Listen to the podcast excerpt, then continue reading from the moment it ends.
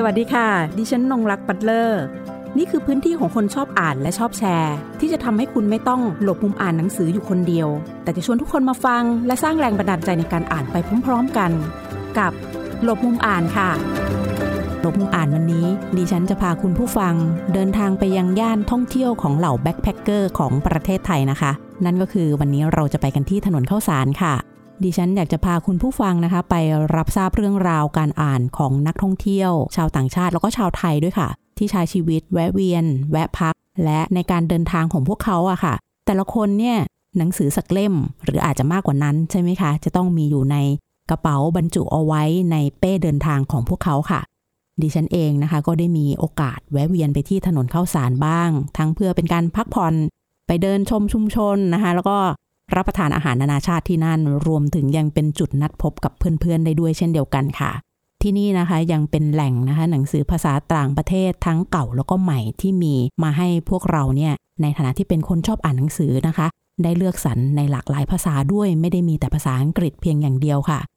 ดิฉันก็มักจะไปสำรวจร่องรอยการอ่าน จากการสังเกตว่า เอ๊ะ ตามร้านต่างๆ ที่มีอยู่ตรงนั้นนะคะหนังสือแนวไหนของนักเขียนคนใดที่มีการหยิบแล้วก็มีการขายออกไปมากที่สุดในร้านนะคะว่ากันจริง ๆ แล้วเนี่ยร้านหนังสือทุกร้านนะคะก็เป็นแหล่งข้อมูลสถิติของวัฒนธรรมการอ่านได้ด้วยเช่นเดียวกัน วันนี้ก็จะเป็นเรื่องของการอ่านภาษาต่างประเทศนะคะทีนี้ล่ะค่ะพอมันเป็น ร้านหนังสือภาษาต่างประเทศ ดิฉันก็มองว่าด้วยพื้นที่ที่ตั้งของร้านนะคะ ที่อยู่ในถนนเข้าสารเอง แล้วก็มีหนังสือจำหน่ายเป็นภาษาจากหลากหลายทวีปเนี่ยค่ะ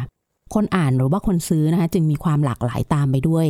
ดิฉันจึงมองว่าร้านหนังสือภาษาต่างประเทศเป็นจุดนัดพบสำคัญของการอ่านได้ด้วยเช่นเดียวกัน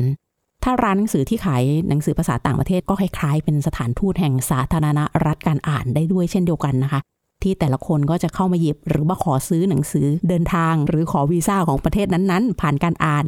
วันนี้ค่ะดิฉันจึงชวนคุณจูนะคะ ทาตรีจินตวิจิต ซึ่งมีร้านหนังสือภาษาต่างประเทศในถนนข้าวสารค่ะ มาร่วมพูดคุยกับรายการหลบมุมอ่าน ถึงวัฒนธรรมการอ่านของนักท่องเที่ยว ทั้งชาวไทยแล้วก็ชาวต่างประเทศนะคะ ว่าพวกเขามีรสนิยมโดยภาพรวมอย่างไร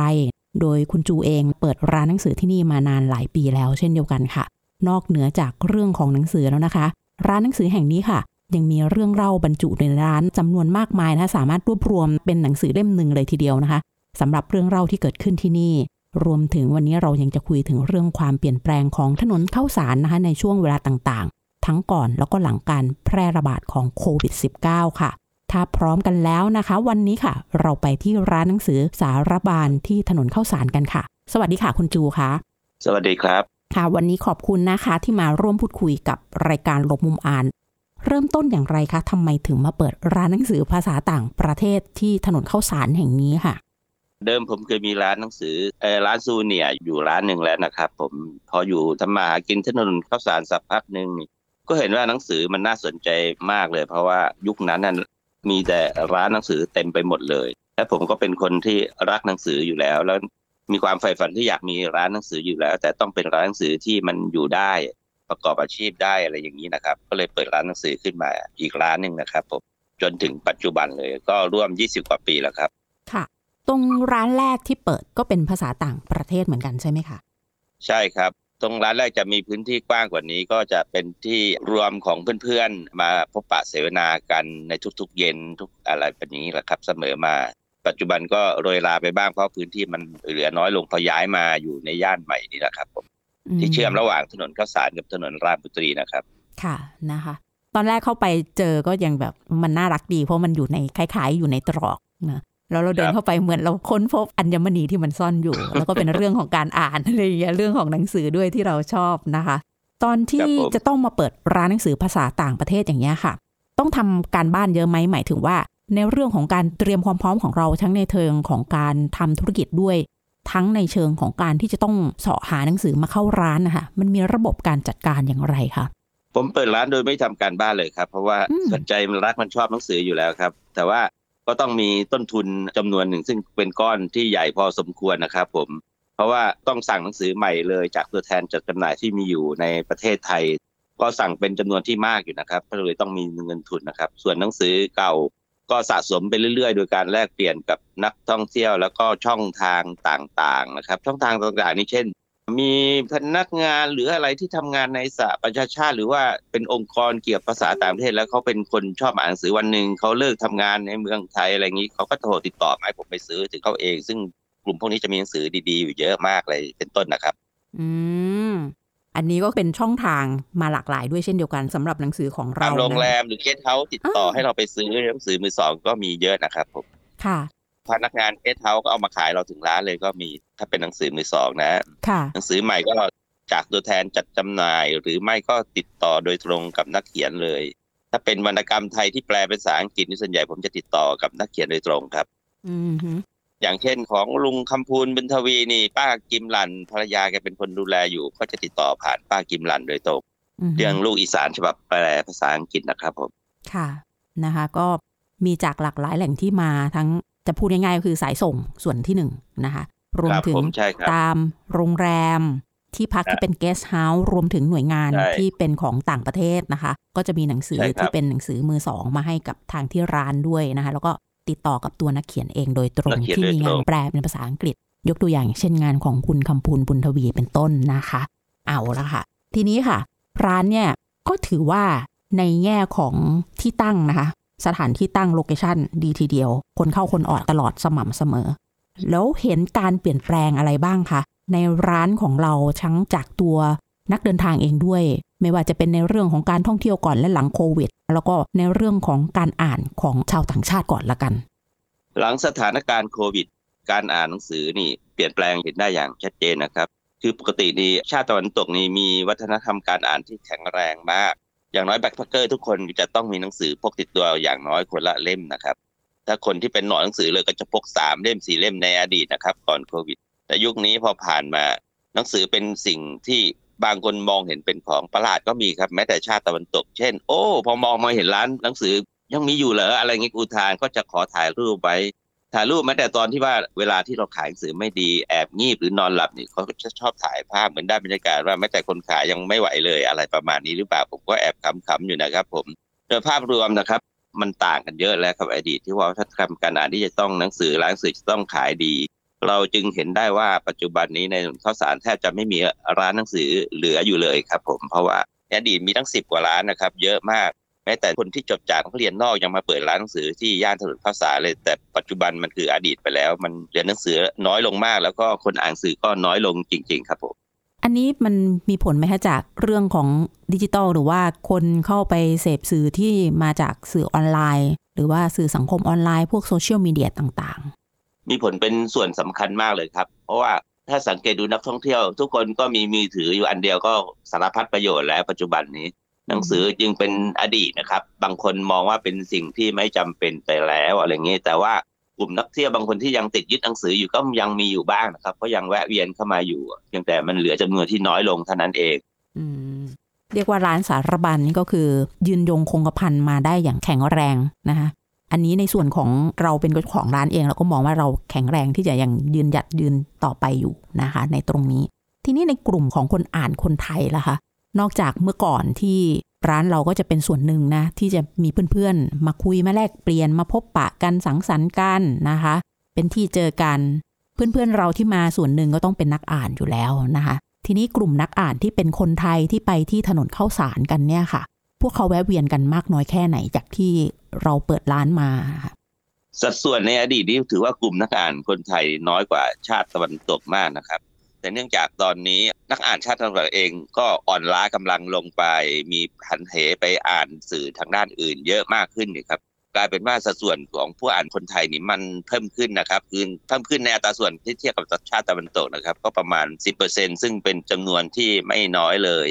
กลุ่มนักอ่านส่วนใหญ่กลุ่มนี้ก็จะเป็นคนรุ่นใหม่นะครับ เป็นนักศึกษาส่วนมากจะเป็นนักศึกษานะครับ ที่สอบถามมาหรืออะไรเงี้ยคือยังสนใจอยู่หรือไม่เขาก็เห็นว่าเป็นสิ่งที่มันจับต้องได้หรืออะไรอย่างนี้นะครับ ก็จะแวะมาแล้วก็พฤติกรรมการซื้อนี่ก็จะเปลี่ยนไปคือไม่ได้พกเงินสดอีกแล้ว จ่ายเงินทาง QR code หรืออะไรอย่างนี้นะครับผมกลุ่มนี้ส่วนใหญ่ก็มาท่องเที่ยวราตรีด้วย แต่ก็แวะเวียนร้านหนังสือบ้างแล้วก็ถูกใจเล่มไหนก็ซื้อไปก็มีนะครับ ผมเอ่อเป็นสัดส่วนที่มันช่วยพยุงร้านหนังสืออยู่ได้นะครับ มองข้ามไม่ได้เลยครับทั้งอ่านคนไทยนี่สำคัญครับ ค่ะ เพราะว่ามันก็จะมีช่วงหนึ่งที่มีโควิดอย่างเงี้ยนะคะ กลุ่มนักท่องเที่ยวที่เป็นต่างชาติก็คงต้องหายไปเลย ระยะหนึ่งในช่วงเวลาดังกล่าว แต่คนไทยก็ยังสามารถที่จะแวะเวียนไปได้ในช่วงที่มันมีผ่อนปรนมาตรการที่จะกลับเข้าไปเที่ยวตรงนั้นได้ด้วยเช่นเดียวกัน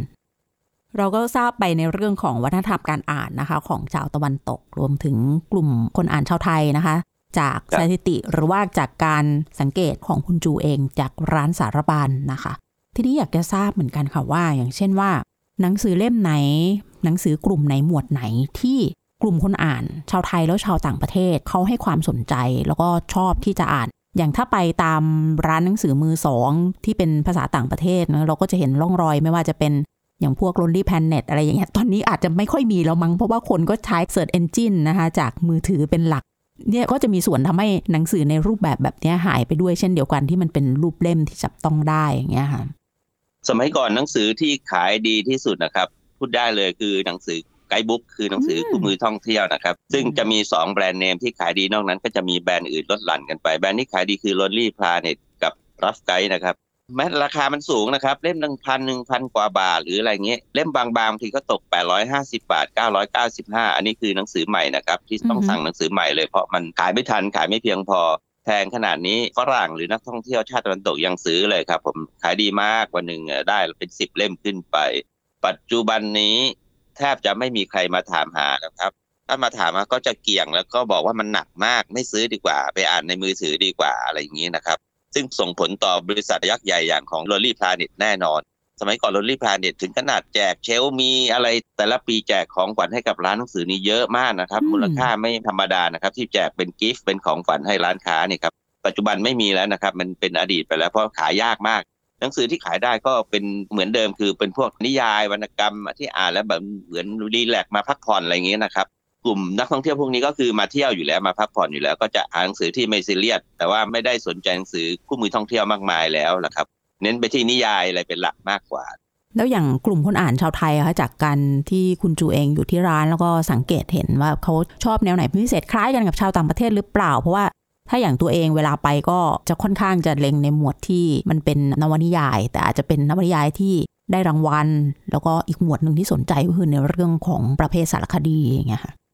ช่ครับก็จะประมาณคล้ายกันครับ เพราะว่าเดี๋ยวนี้พอหมวดหมู่มันแคบลงนะครับ พอตัดไกด์บุ๊กออกไปนี่นักอ่านชาวไทยก็สนใจพวกวรรณกรรม หรือว่าอะไรอย่างนี้เป็นหลักเหมือนกันก็จะอ่านที่แตกต่างจากฝรั่งต่างชาติก็คืออย่างนี้เขานักอ่านชาติตะวันตกก็จะเน้นบางคนนะเน้นสะสมนะครับ ก็จะซื้อหนังสือเจ้าชายน้อยภาษาไทยแต่ภาษาต่างประเทศก็จะเน้นซื้อตำรากับข้าวอาหารไทยนี่ไปสะสมสองเล่มนี้ก็ยังขายดีอยู่นะครับ สำหรับชาติตะวันตก ส่วนของชาวไทยนี่บางคนก็จะมาซื้อหนังสือเพื่อไปฝึกอ่านภาษากลุ่มนี้ก็มีอยู่เยอะครับผมอ่านี่แหละค่ะอันนี้ชอบจังเลย ที่บอกว่ามาซื้อเพื่อไปฝึกอ่านภาษานะคะ ก็เป็นทั้งเรื่องของการอ่านเพื่อความบันเทิงด้วย แล้วก็ในเป็นสื่อการเรียนนะคะ หรือว่าการฝึกทักษะภาษาอังกฤษไปด้วยภายในตัวเอง หลักๆ นั่นก็คืออย่างไรก็ตามภาษาอังกฤษก็ยังเป็นเล่มที่เป็นภาษาหลักที่สามารถออกง่ายกว่าภาษาอื่นๆ อันนี้ พอจะพูดอันนี้ใช่ครับ พูดอย่างนี้ได้เลยครับ เพราะว่าจริง ๆ ในร้านที่บอกว่าภาษาต่างประเทศใช้คำได้ถูกต้องแล้ว เพราะมันไม่ได้มีแต่ภาษาอังกฤษ มันยังมีทั้งภาษาเยอรมัน ภาษาฝรั่งเศส ภาษาดัตช์คือเนเธอร์แลนด์ ภาษาญี่ปุ่น หรือไม่อิตาลีรัสเซียอะไรอย่างนี้ แต่พวกนั้นก็เราจะมีอย่างละเล็กละน้อยอย่าง หรือแม้แต่ภาษาสเปน ซึ่งเป็นหนังสือที่หายากมากนะครับ แต่ว่าภาษาอังกฤษก็จะมีหลากหลายที่สุด ถ้าเล็ก ๆ ก็อย่างถ้าเขามีวัฒนธรรมการอ่านที่แข็งแรงมาก ๆ เขาก็จะมีหนังสือในร้านหนังสือต่างประเทศประเภทนี้ด้วยครับ เช่น ประเทศอิสราเอลนี่พลเมืองเขาน้อยมาก แต่เขารักการอ่านสูงมากเพราะฉะนั้นเขาจะพยายามหาหนังสือเข้ามาในร้านหนังสือประเภทที่สารบาลนี้ให้ได้เลยครับ แล้วก็จะมีแผนกของเขาอยู่ในกลุ่มอ่านของเขาอยู่เล็ก ๆ ของเขาอะ อืมอันนี้น่าสนใจนะคะ กลุ่มประเทศที่แบบว่าเล็ก ๆ แต่ว่ามีวัฒนธรรมการอ่านที่ค่อนข้างจะแข็งแรงเลยทีเดียวนะคะ ยังแข็งแรงมากเลยสำหรับอิสราเอลอย่างถ้าภาษาอื่น ๆ อย่างเงี้ยมันต้องเป็นพวกวรรณกรรมที่แบบขึ้นหิ่งไหมอย่างคนที่เรียนทางสายวรรณกรรมอะไรต่างๆ มาก็ต้องอ่านอย่างอะของสเปนต้องเป็นดอนกิโฮเต้ของฝรั่งเศสก็บาซักอะไรอย่างเงี้ยนะคะยกตัวอย่างนะคะ หรือว่าเยอรมันก็อาจจะเป็นเกอเต้อย่างเงี้ยถ้าเป็นนักอ่านคนไทยนี่จะเป็นแบบที่คุณหลอดว่าเลยนะครับ คือออฮึยังถามหาวรรณกรรมประเภทที่เอ่ยชื่ออยู่ด้วยครับ แต่ถ้าเป็นนักอ่านประเทศนั้นๆ หรือชาวต่างประเทศเอง เขาไม่สนใจหนังสือประเภทนี้เลยนะครับ เคยคุยกันแล้วนี่ส่วนใหญ่ก็คือประมาณว่าอ่านมาแล้วครับ เพราะว่านักอ่านพวกนี้คืออ่านมาเยอะมาก เขาจะเลยสนใจนิยายใหม่ ๆ หรือว่าร่วมสมัยหรือแม้แต่วรรณกรรมไทยถ้าประเภทที่ว่าอยากหาอ่านที่มันเป็นของเอเชียน หรือว่าเล่าเรื่องเกี่ยวกับเอเชียก็มีอะไรนี้นะครับวรรณกรรมเก่าๆอ่านมาแล้วครับก็จะไม่ค่อยสนใจกัน ค่ะ ได้มีแลกเปลี่ยนคุยกันบ้างไหมครับ อาจจะมีบางคนที่ได้หนังสือจากสารบานไปที่เป็นวรรณกรรมไทยหรือว่า หนังสือที่เกี่ยวกับเมืองไทยอย่างเงี้ยค่ะ ขอยกตัวอย่างอย่างเป็นวรรณกรรมแล้วกัน เพราะมันเชื่อมคนเชื่อมโลกอีกรูปแบบหนึ่งอะนะคะ คนที่เขาได้อ่านเขามี feedback กลับมาอย่างไรบ้างคะ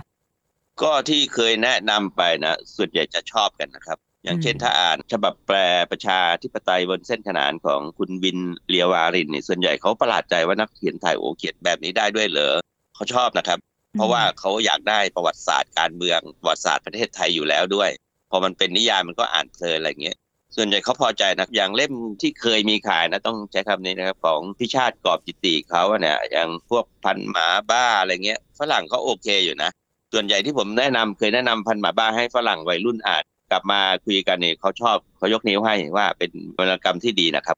สอบผ่านนะครับวรรณกรรมไทยเพียงแต่ปัญหาของวรรณกรรมไทยที่เกิดขึ้นในร้านก็คือว่ามันมีแปลกันน้อยมาก มีไม่กี่เล่มเท่านั้นเอง และท่องจางการจัดจำหน่ายหรืออะไรมันเลยจำกัดไปด้วยนะครับผมโอ้ได้ภาพสะท้อนที่น่าสนใจมากเลยนะคะในเรื่องของการแปลวรรณกรรมไทยนะคะ เป็นภาษาต่างประเทศ แล้วก็ร้านหนังสือนี่แหละค่ะ ก็จะเป็นอีกหนึ่งช่องทางที่จะมีส่วนในการที่จะช่วยเผยแพร่วรรณกรรมไทยนะคะ ไปยังกลุ่มนักอ่านที่เป็นชาวต่างประเทศ แล้วก็เห็นด้วยเลยเรื่องมิติของ ประวัติศาสตร์สังคมการเมืองนะคะที่มันปรากฏอยู่ในนวนิยายของไทยเนี่ยควรจะมีการแปลเป็นภาษาต่างประเทศ เพื่อเขาจะได้เรียนรู้บริบทของบ้านเมืองเราด้วยส่วนหนึ่งอะไรอย่างเงี้ยว่าเออมันมีความเป็นมายังไง แล้วก็มันเชื่อมร้อยกับปัจจุบัน แล้วมันทำให้เกิดอัตลักษณ์ของความเป็นคนไทยอย่างไรบ้าง ทั้งในเชิงมิติของสังคมการเมืองแล้วก็วัฒนธรรมที่มันเกิดขึ้นนะคะ ตรงนี้เป็นแหล่งชุมนุมจอมยุทธไหมคะ แบบนักอ่านหลากหลายมาเรื่องไหนเขามาเล่าแล้วเรารู้สึกประทับใจต้องมีเยอะแน่เลย เพราะว่า 20 กว่าปี ก็สมัยก่อนก็จะมีเพื่อนๆแวะเวียนมานะครับแต่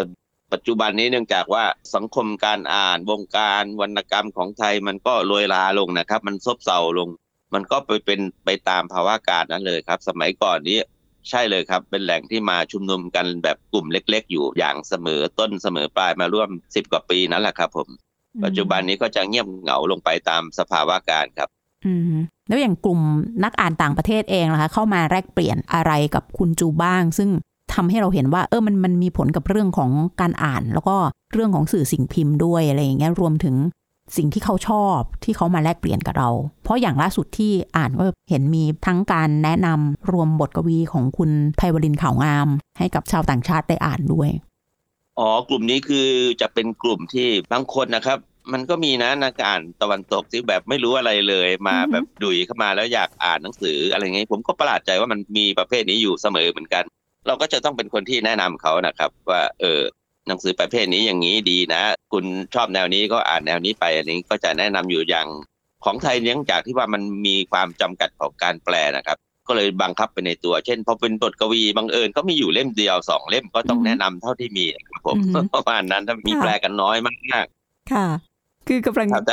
มองภาพตามว่า คนที่อาจจะไม่รู้นักเดินทางที่เป็นชาวต่างชาตินะที่แบบโอ้ยอยากจะรู้จากไทยผ่านวรรณกรรม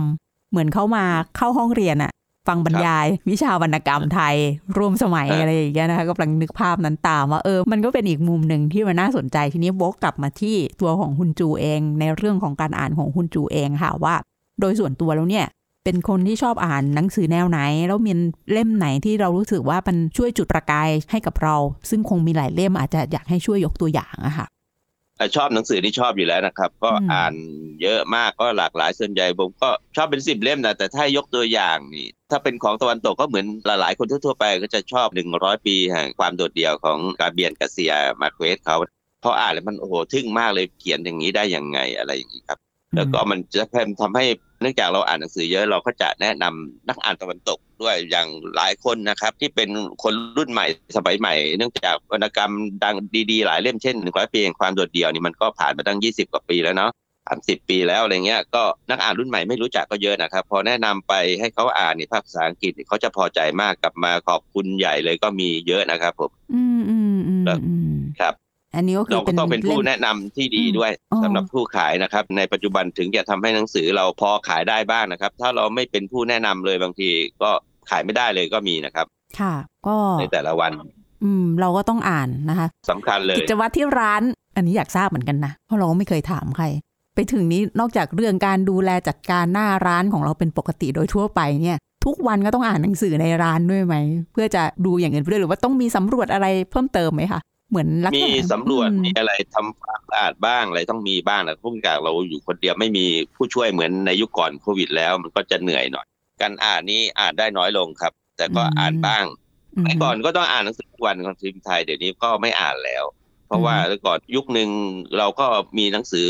พิมพ์ภาษาต่างประเทศวางอยู่ทุกยี่ห้อในประเทศยุโรปนะครับอิฟของฝรั่งเศสอะไรอย่างเงี้ยเออจนถึงเยอรมันอะไร แล้วก็ชาวต่างประเทศก็จะมารอนะครับ ทุกวันเนี่ยตอนสายๆหน่อยเลยปัจจุบันไม่มีใครถามหาหนังสือพิมพ์แล้วเหมือนกันนานนานทีจะถามหาหนังสือพิมพ์บางกอกโพสต์ที่ดูแม้แต่บางกอกโพสต์ก็ไม่เป็นที่สนใจไม่ได้ที่ต้องการแล้วว่าทำการอ่านมันโอ้โหมันโรยลาไปอยู่ในมือถือกันหมดแล้วไปในสื่อด้านอื่นนะครับ ค่ะโอ้โห พอคุณจูได้เล่าแล้วนี่มันเห็นภาพหลายอย่างมากเลย จากการที่เรามีร้านหนังสือหนึ่งร้านนะคะ เป็นที่ชุมนุมของคนแล้วยังได้เห็นภาพรวมบริบทการอ่านที่มันได้เปลี่ยนผ่านไปด้วยในแต่ละยุคสมัย ภาพรวมบริบทของสื่อสิ่งพิมพ์นะคะ ภาพรวมของวัฒนธรรมการอ่านในฝั่งตะวันตกแล้วก็คนไทยเองนะคะ อยากจะฝากอะไรไหมคะ ถึงคนที่อยากจะเปิดร้านหนังสือโดยเฉพาะหนังสือภาษาต่างประเทศ คนที่จะเปิดเนี่ยจะต้องวางแผนอย่างไรหรือว่า ควรคำนึงถึงอะไรบ้างคะโอ้ปัจจุบันถ้าจะเปิดร้านหนังสือภาษาต่างประเทศอะ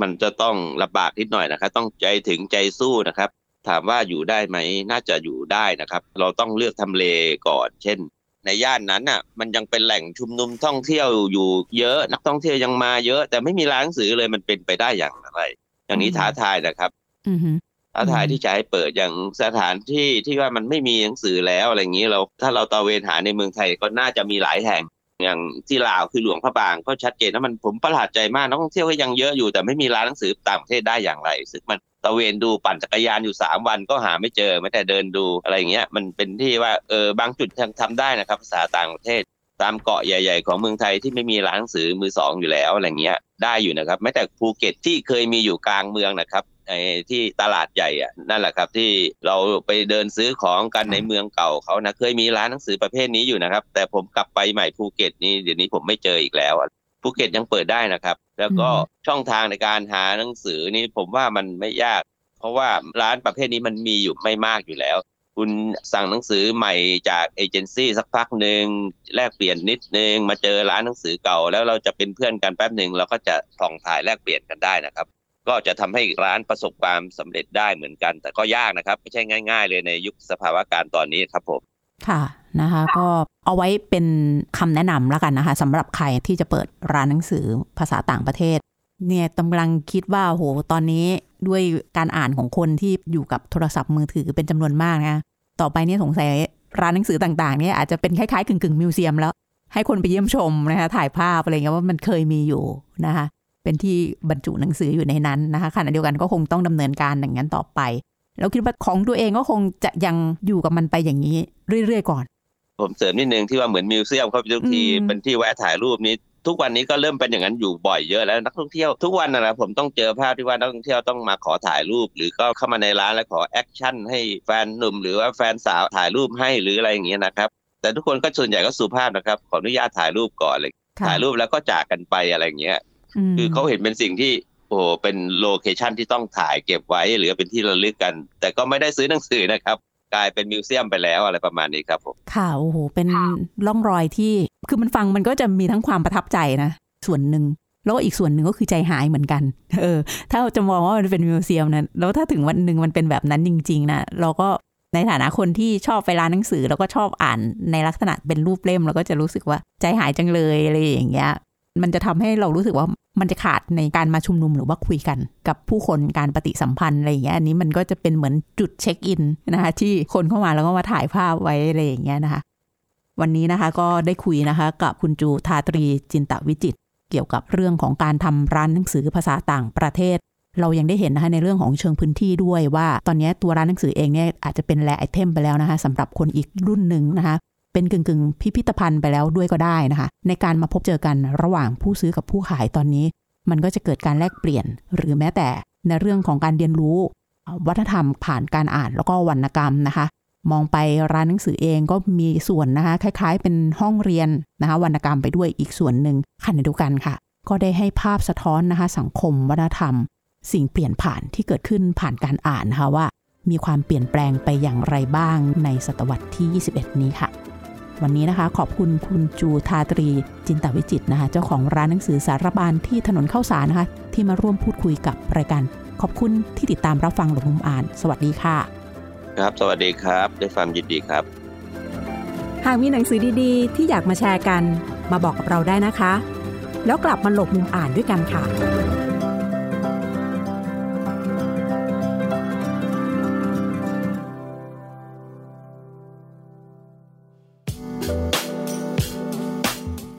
ายการทางเว็บไซต์และแอปพลิเคชันของไทย PBS Podcast Spotify SoundCloud Google Podcast Apple Podcast และ YouTube Channel Thai PBS Podcast Thai PBS Podcast. View the world via the voice.